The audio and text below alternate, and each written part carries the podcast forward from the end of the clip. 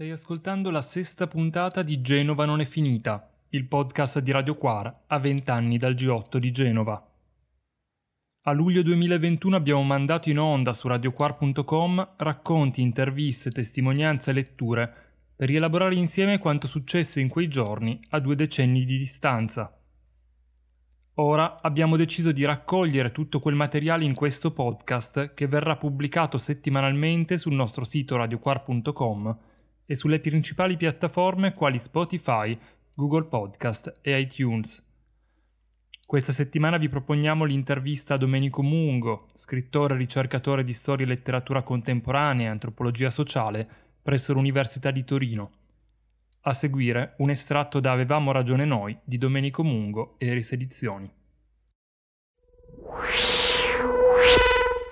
Ciao a tutti e a tutti. Per uh, proseguire lo speciale sul ventennale di Genova uh, abbiamo al telefono con noi Domenico Mungo. Ciao Domenico. Buongiorno, buongiorno a tutti e a tutti. Grazie per l'invito. Eh, Domenico è scrittore, studioso dei movimenti, insegnante di lettere, storia e teoria della comunicazione e dei movimenti politici degli ultimi vent'anni ed è autore del libro Avevamo ragione noi, pubblicato nel 2016 dalla Eris Edizioni, con all'interno dei disegni di Paolo Castaldi. E, Domenico, iniziamo proprio con uh, un, uh, dal tuo libro, con un pensiero dove viene riportato un pensiero di Heidi Giuliani. Uh, l'energia di cambiamento la dovete trovare dentro di voi e in quelli che vengono dopo importante oggi raccontare, soprattutto alle generazioni più giovani, che cosa accadde in quei giorni, anche perché viviamo un contesto storico, sociale e politico in questo paese di assoluta regressione e, e, di assoluta reazione sotto tutti i punti di vista, anche quelli del controllo sociale. La pandemia ha da un certo punto di vista esacerbato ancora certi, certi contesti e, e certe ehm, e certe limitazioni delle libertà individuali. Adesso, a prescindere dalla validità eh, emergenziale che sicuramente è incontestabile, però noi sappiamo bene che quando in Italia e altrove vengono lanciate e imposte delle misure emergenziali, poi molto spesso ci si dimentica di eh, abrogare nel momento in cui la misura emergenziale non è più contestuale. Quindi questo è un grosso pericolo che viviamo ancora in questo momento e i fatti anche di Milano e di Caserta, di Santa Maria Capoveteri in questi ultimi giorni testimoniano che la tortura e l'abuso di potere poliziesco in Italia è anche in alcuni casi venato di razzismo e di classismo e non è assolutamente un problema secondario, anzi è un problema primario e che non va semplicemente, come dire, relegato anche alla rappresentazione, diciamo così, eh, iconografica dell'inginocchiarsi o meno durante un europeo di calcio. Benissimo quello che dici. Domenico, sempre nel libro dici è una scuola, sembra un mattatoio, è una palestra, sembra un inferno dantesco, è un laboratorio, sembra un obitorio di vivi, è una latrina, qualcuno ci ficca la testa di altri con forza e violenza fino a farla rimbalzare sul termosifone di Nel lavandino un rivolo di sangue gordeggia e scompare. Perché a Genova? E soprattutto perché ci fu la Diaz e Bolsonaro? Perché le forze dell'ordine eseguirono con freddezza e brutalità ordini che arrivarono eh, dall'alto con una violenza vista poche volte, a Napoli sicuramente dove vennero fatte le prove generali, certo. o molte volte sono stati viste fuori d'Italia ad esempio. Esattamente, naturalmente lì c'è una narrazione che è quella eh, letteraria, la drammatizzazione dei fatti della Diaz o di tutto quello che avvenne a Genova probabilmente è inferiore nella mia narrazione a quello che avvenne in realtà. Eh, citando sempre in maniera anche molto superficiale Shakespeare, la realtà è sovente superiore a qualunque tipo di immaginazione. Quello che accade a Genova non si riesce a raccontare compiutamente. Ho cercato di raccontarlo attraverso questi frame, questi fotogrammi che hai citato tu, perché la notte della Diaz è stata emblematica rispetto a tutto quello che era successo nei tre giorni precedenti, che successe a Bolzaneto e che successe anche poi nei giorni successivi, perché non dimentichiamo che tutti i compagni e le compagne che vennero arrestati nei giorni di Genova sulle strade della città del capoluogo Ligure, poi vissero settimane di incubo nelle varie carceri del nord Italia, come quella di Genova, come quella di Pavia, come quella di Alessandria. Quindi questo tipo di narrazione molto drammatica non è un'esasperazione concettuale in questo caso, ma è molto realistica.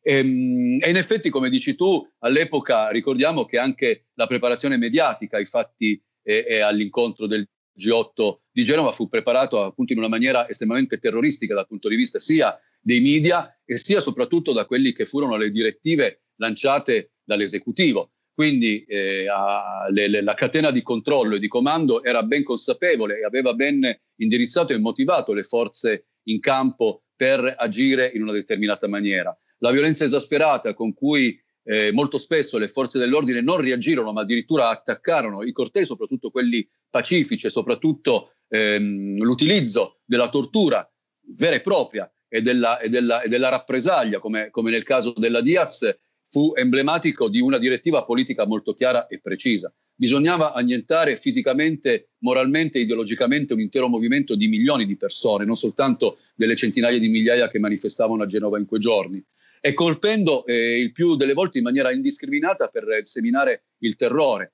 Tant'è vero che la reazione poi psicologica ai fatti di Genova li vivemmo nei mesi e negli anni successivi, nelle manifestazioni, nell'auto-organizzazione, nell'autodifesa dei cortei e delle manifestazioni che divenne a un certo punto molto labile, talvolta è quasi inesistente in altre, proprio come retaggio della paura creata da quello che venne esercitato a Genova. Quindi ritengo che non c'è esasperazione nel mio racconto, e che siamo ancora molto lontani forse dalla reale realtà.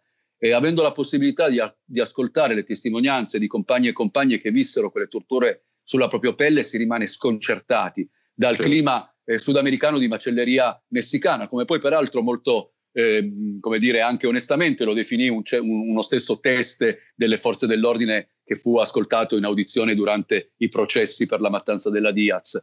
E peraltro poi noi sappiamo anche che i risultati soliti all'italiana di quelle inchieste furono abbastanza imbarazzanti per la giustizia italiana, con proscioglimenti, archiviazioni, mistificazioni, insabbiamenti e addirittura in molti casi la promozione nei ranghi a ruoli più importanti per tutti quanti coloro che comandarono e fecero parte della spedizione punitiva della Diaz. Quindi è importante ricordare quello, è importante vigilare ancora oggi su tutti i casi di abuso di potere e di violenza esercitata dalle forze dell'ordine su cittadini il più delle volte inermi. Perché ricordiamo che a Genova furono colpiti in maniera indiscriminata persone che nella maggior parte dei casi erano andate a manifestare in maniera pacifica o che facevano parte di organizzazioni non sicuramente eh, collegabili in nessuna maniera al fantomatico e famigerato black bloc o a coloro che in piazza invece andarono con un atteggiamento eh, più aggressivo e di autodifesa dei cortei delle manifestazioni. Quindi ecco, ritengo che ehm, c'è una responsabilità precisa, una responsabilità che partiva all'epoca non soltanto nel governo Berlusconi, ma nel governo D'Alema, che in realtà era stato il governo che aveva organizzato il vertice a Genova con tutti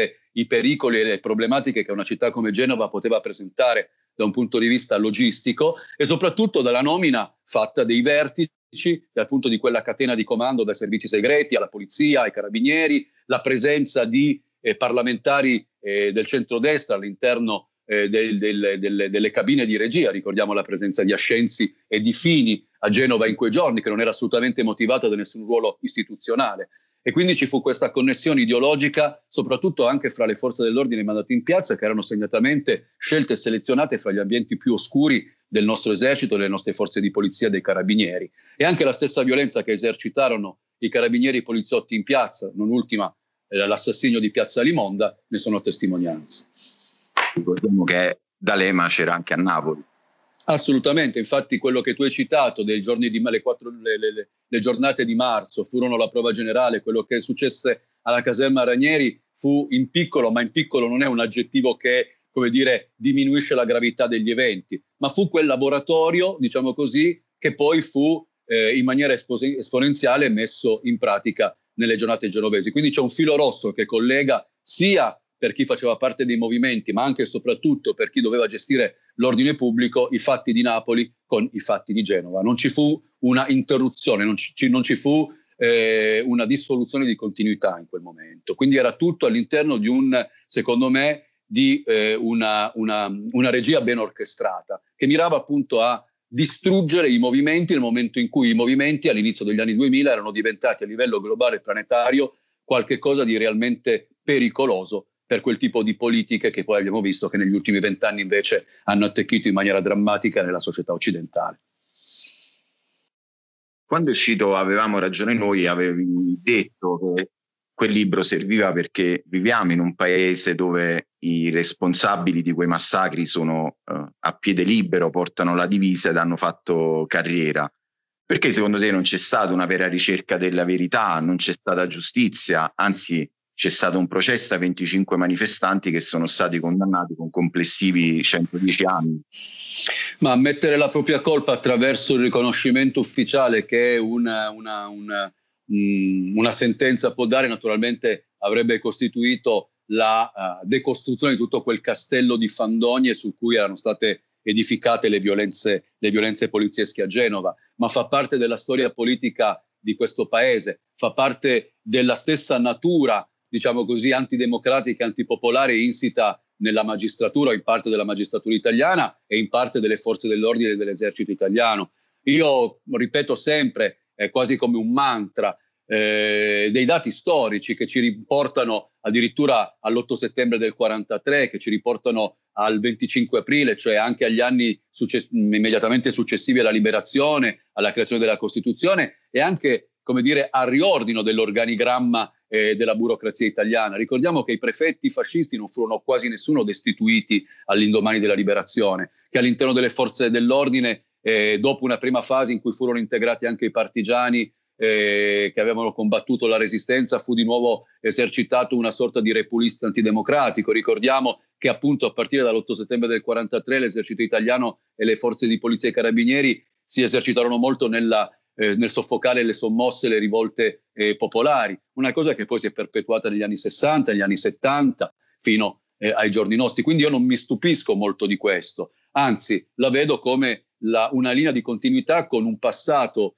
eh, dittatoriale che in Italia non è mai stato cancellato per quanto riguarda la gestione delle forze armate e delle forze di sicurezza e di polizia in questo paese.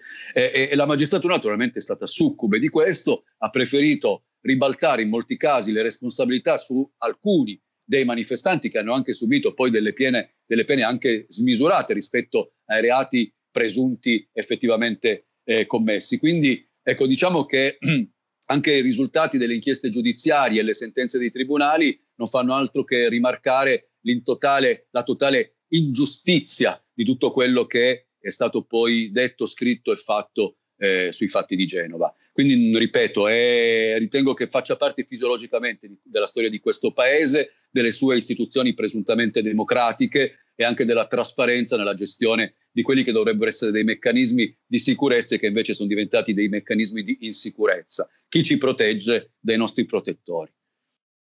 Infatti poi nel processo, nelle condanne, nel processo ai 25 manifestanti è stato utilizzato il codice Rocco. Assolutamente codice, sì, bravo. Il codice del 1930. Quindi... Certo, certo, certo, certo. Reato di devastazione, eccetera, esatto. eccetera. Sono tutti elementi che sono ascrivibili a un codice creato in un, in un regime come quello fascista che aveva come primo obiettivo quello di limitare, anzi di soffocare nel sangue qualunque tipo di auto-organizzazione popolare. E naturalmente dopo 60 anni furono applicate le stesse normative, quindi questo dovrebbe anche farci pensare molto sull'esercizio della democrazia in questo paese.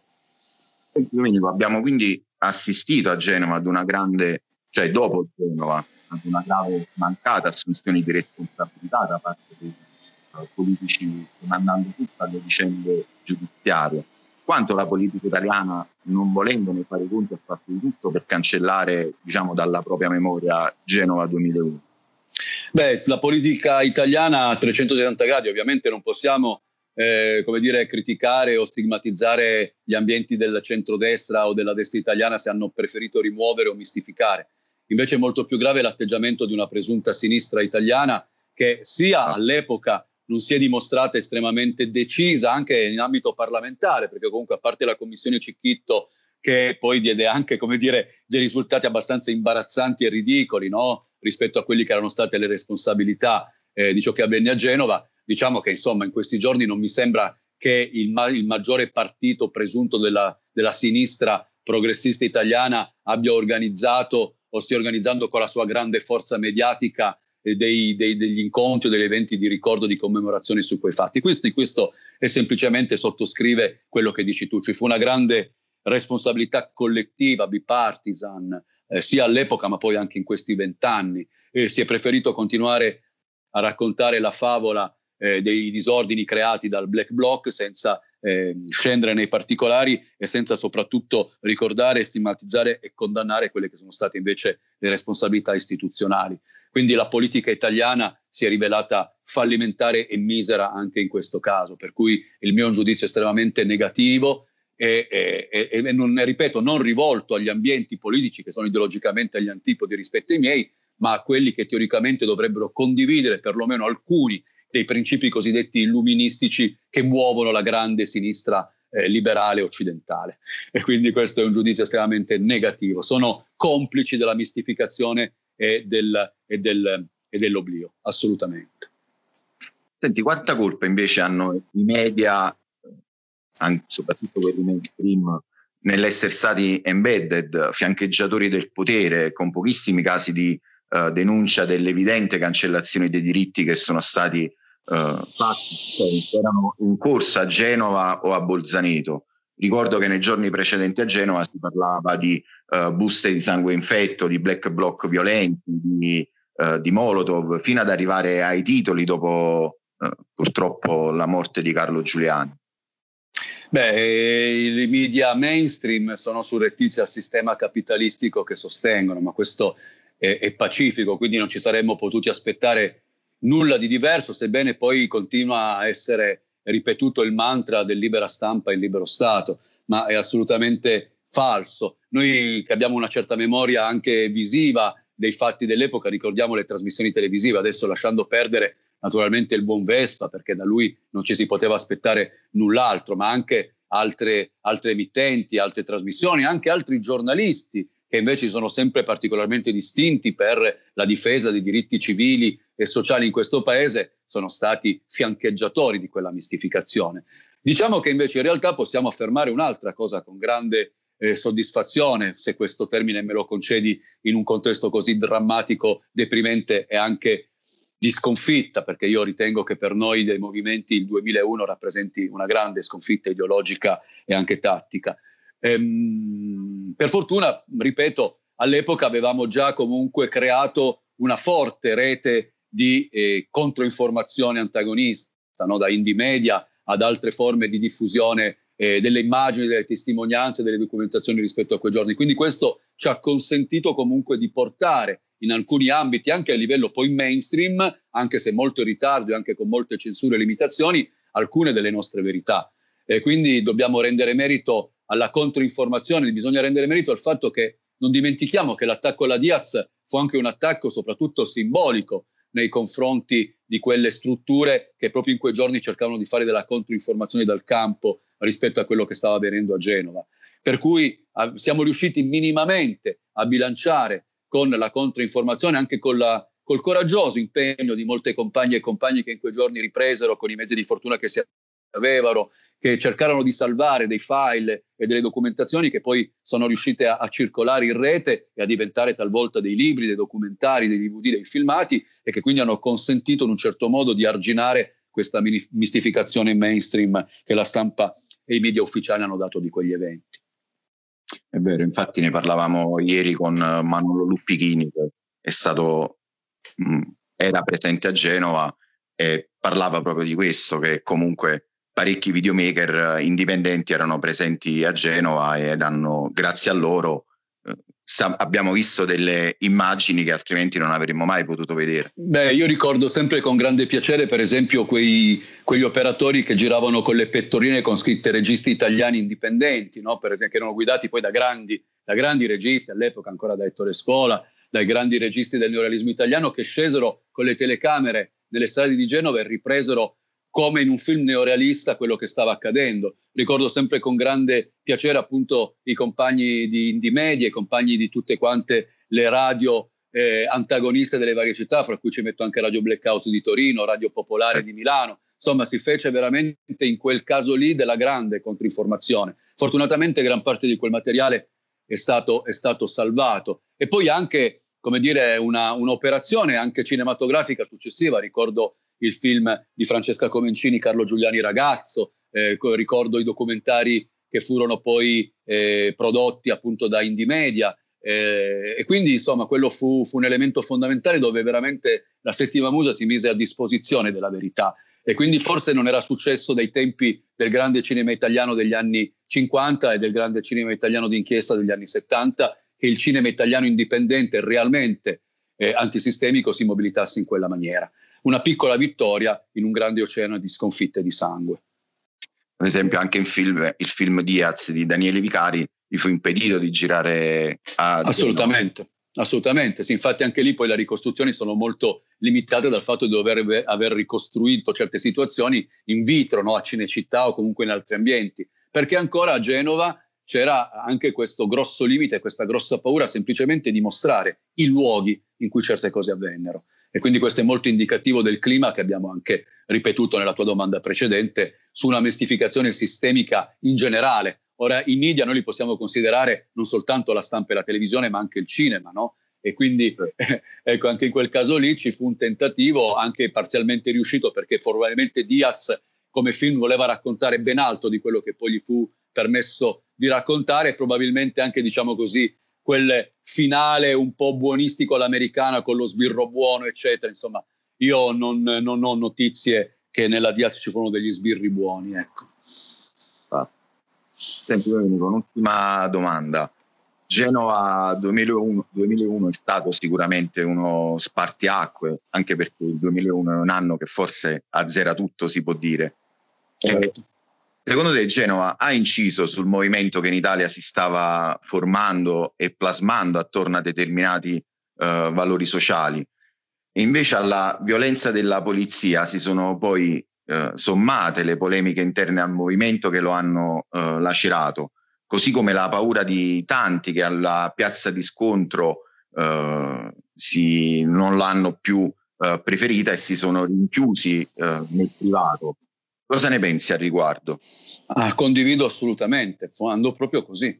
Ma come dicevo all'inizio dell'intervista, naturalmente la volontà, l'obiettivo era proprio questo, Innanzitutto spaccare definitivamente la compattezza di un movimento che per quanto estremamente eterogeneo, perché ricordiamo che nelle strade di Genova si ricordano sempre i black bloc, ma in realtà aspirarono centinaia di migliaia di persone e anche persone che apparentemente non avevano dei legami fra di loro ideologici. No? Io ricordo dalle suore, per esempio, per dirne una, purtroppo anch'esse massacrate sul lungomare Italia il 21 di luglio dai lacrimogeni e dalle manganellate fino alle associazioni dei partigiani, fino ad alcuni sindacati, la CGL venne, ma venne sempre naturalmente in una certa forma, io sto parlando dei sindacati di base, sto certo. parlando della Lilliput, sto parlando di, delle organizzazioni già all'epoca per il riconoscimento dei diritti degli omosessuali, insomma era un fronte estremamente eh, eterogeneo e quindi per questo motivo estremamente più pericoloso. E sicuramente quello che tu hai affermato nella tua domanda, che non è tanto una domanda quanto un'affermazione, in realtà io la condivido in toto,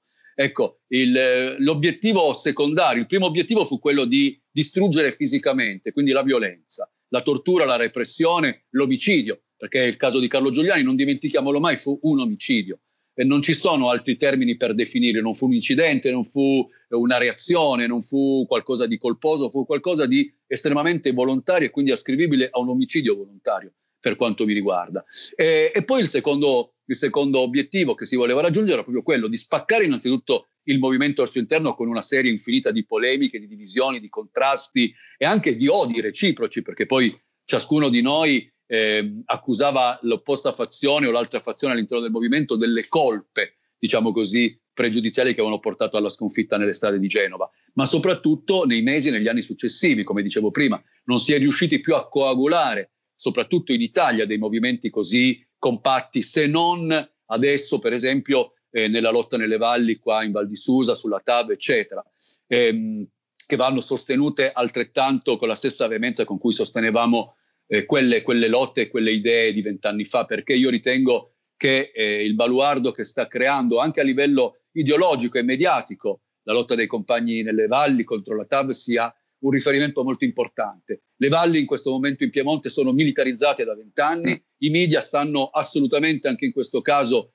eh, chiudendo gli occhi, non si sta denunciando quello che succede, è assolutamente inconcepibile che per attraversare delle valli libere bisogna passare controlli di polizia, posti di blocco, migliaia di agenti eh, tenuti e mantenuti dalle tasse dei cittadini in alberghi di lusso ad Avigliana, a Giaveno, a, a Venaus. Quindi insomma questo è il nuovo fronte secondo me e bisogna sostenere questa lotta e bisogna appunto ricordare che all'epoca tutto quanto questo fu fatto per spezzare definitivamente la compattezza di un fronte che invece aveva raggiunto, secondo me, un'importante eh, sua eh, risoluzione proprio storica in quel momento. Ecco, quindi ritengo che la tua affermazione sia assolutamente condivisibile. Anche se negli ultimi anni si sta fortunatamente ritornando in piazza, però se ben ricordi dopo Genova, sulle macerie di Genova, non si è cercato di, di ricostruire o di ricostruire quel movimento. Esatto. Noi vediamo che adesso stia, assistiamo a un'automizzazione della, della rivendicazione dei diritti. Gli operai sono lasciati da soli, gli studenti esatto. sono lasciati da soli, i precari della scuola sono lasciati da soli, i rider sono lasciati da soli, o con delle forme fortunatamente di auto-organizzazione e autodifesa. Però quello che è successo a Trecate la settimana scorsa con un compagno sindacalista travolto da un camion, quindi un poveraccio che ammazza un altro poveraccio, eh, le violenze squadristiche nei confronti dei picchetti alla FedEx eh, di Piacenza, eh, la reiterazione violenta anche verbale con cui molte volte il Ministero del, della Pubblica Istruzione si rivolge ai precari che, della scuola che sono lavoratori a tutti gli effetti e che sono più di 250.000 precari a cui non sono riconosciuti i diritti di stabilizzazione. Ecco, Forse è questo l'effetto più nefasto che negli ultimi vent'anni abbiamo subito sulla sconfitta di Genova. E quindi anche questa atomizzazione della rivendicazione dei diritti dovremo cercare in qualche maniera di contrastarla e di ricoagulare e riconnettere tutte le lotte dal basso perché sono tutte delle rivendicazioni sociali e civili di cui questo Paese ha assolutamente bisogno in questo momento. Rivendicazioni che a Genova, ricordiamo, erano presenti in, quelle, in quei giorni. Assolutamente, certo. erano, erano sicuramente attuali quelle rivendicazioni. Ma infatti il titolo del mio romanzo è emblematico proprio per quel motivo, cioè questo avevamo ragione noi, non è eh, come dire una dichiarazione entusiastica, è una dichiarazione molto amara, no? perché comunque quell'avevamo ragione noi nasconde il fatto che con tutte le ingenuità, le contraddizioni, anche diciamo così, le, le, le, insomma sì, quelle contraddizioni che sono fisiologiche a un movimento così, così ampio, però avevano dei punti fondamentali di rivendicazione importanti e ragionevoli, che se fossero stati accettati, che se fossero stati perseguiti e anche se noi avessimo avuto la forza, naturalmente anche però alla luce di quello che abbiamo detto finora, di portarle avanti, sicuramente avrebbero potuto cambiare lo stato attuale delle cose. E quindi questo avevamo ragione noi, una rivendicazione amara che della duplicità degli effetti che quella sconfitta ha poi riverberato sugli anni a seguire. Ecco, eh, quindi credo che appunto eh, non, si, non, non, non, debba aggiungere null'altro. Ecco. Quindi emblematicamente avevamo ragione noi, ma probabilmente non è bastato, non è servito.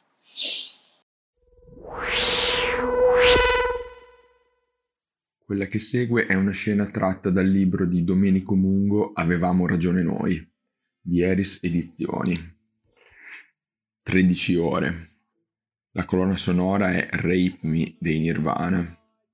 Su, piangete mestissime madri, quando scura discende la sera, per i figli gettati in galera, per gli uccisi dal piombo fatal. Canzone popolare milanese. Erano tredici ore che stavo dritto, gambe spalancate e striate da lividi e ferite vive di carne che brucia. La faccia dentro l'intonacata farinosa di un muro imbiancato di fresco chiudeva il naso alla respirazione e mi faceva tossire sangue che sputavo a intervalli lunghi, perché ogni sputo in terra significava una bastonata nelle reni, un calcio in culo, osso sacro e schiena in frantumi, una facciata violenta e tritanasi sul muro, una strizzata ai coglioni condita di saluti romani e battutacce sui tatuaggi o sulle tette delle tipe. 13 ore che non mi riposavo, che nessuno mi medicava le piaghe ai polsi e le voragini sulla schiena, sull'occhio, lo zigomo destro e un omero fuori fase.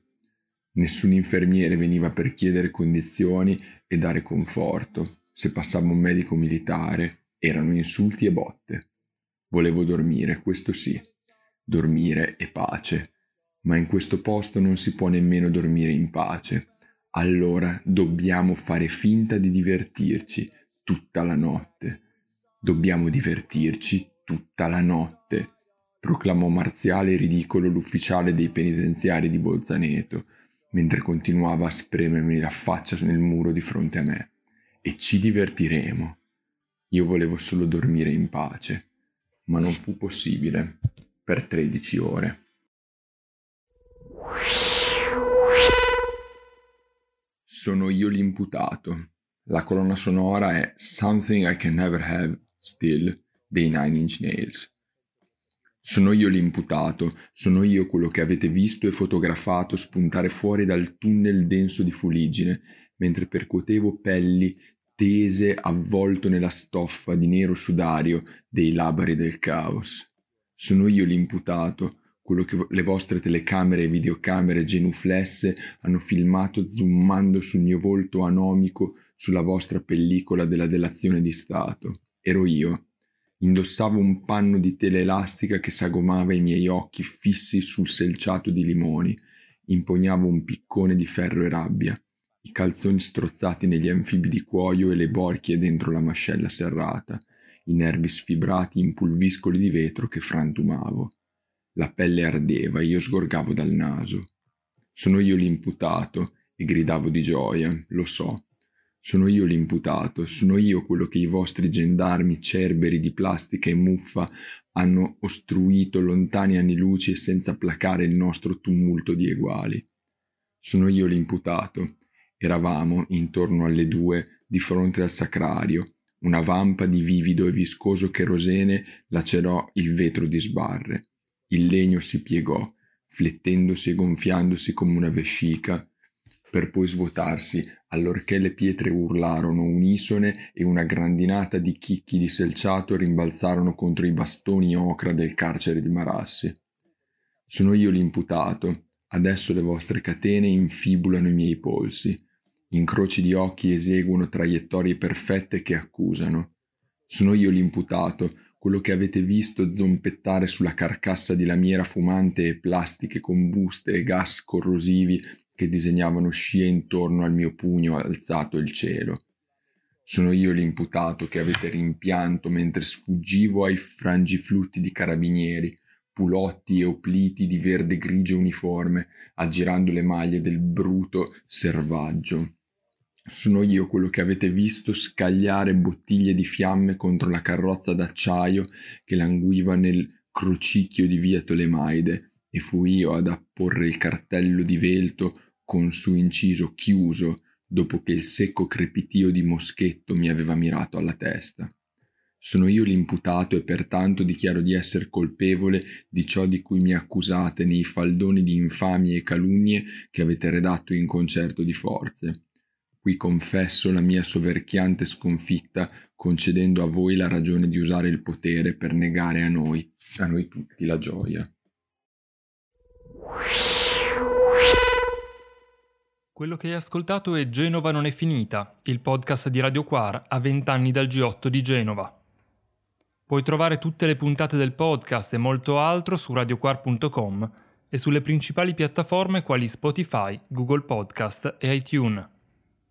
Ti invitiamo a seguirci anche su Twitter, Instagram e Facebook cercando la pagina Radio Quar, a scriverci i tuoi commenti a radioquar.org e ti diamo appuntamento alla prossima settimana con la prossima puntata.